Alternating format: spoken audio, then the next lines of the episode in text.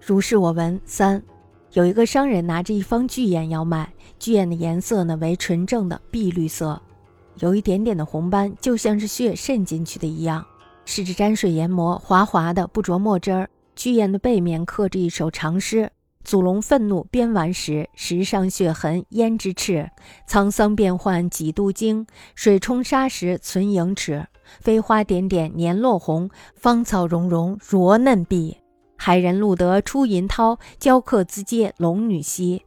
云何强浅充艳彩，如以强诗思平辟。”凝脂原不任研磨，镇肉翻成遭弃之。原著有人问镇肉事，沙盘上写道：是出于梦溪笔谈。因难鉴赏古所碑，用夫良才谁之责？案头弥劳欲蟾蜍，未汝伤心应滴泪。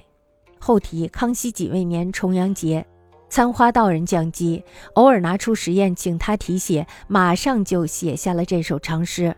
因此呢，将诗刻在了砚背，作为这桩轶事的纪念。落款是“一颠”二字，没有写姓，不知道是什么人。参花道人也无从考证。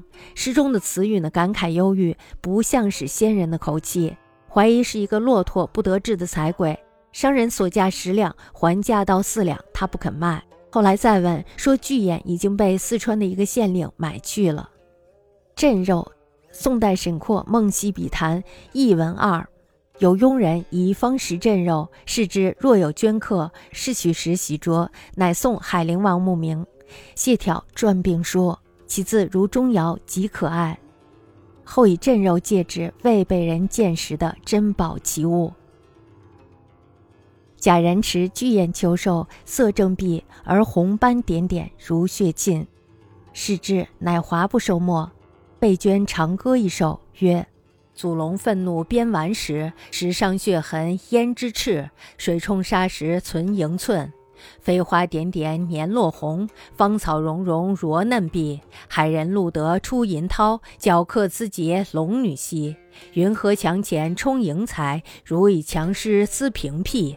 凝脂原不任研磨，镇肉翻成遭弃之。”原著客问镇肉事，判曰：出梦溪笔谈。因难鉴赏古所悲，用浮量才谁之责？案头弥劳欲蟾蜍，未汝伤心应泪滴。后题：康熙几位重九残花道人讲机，偶以完宴请题，立徽长句。因捐诸砚背以记忆。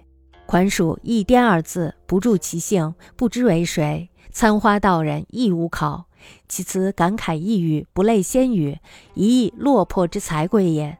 所价十金，酬以四金不肯受。后再问之，云四川县令买去矣。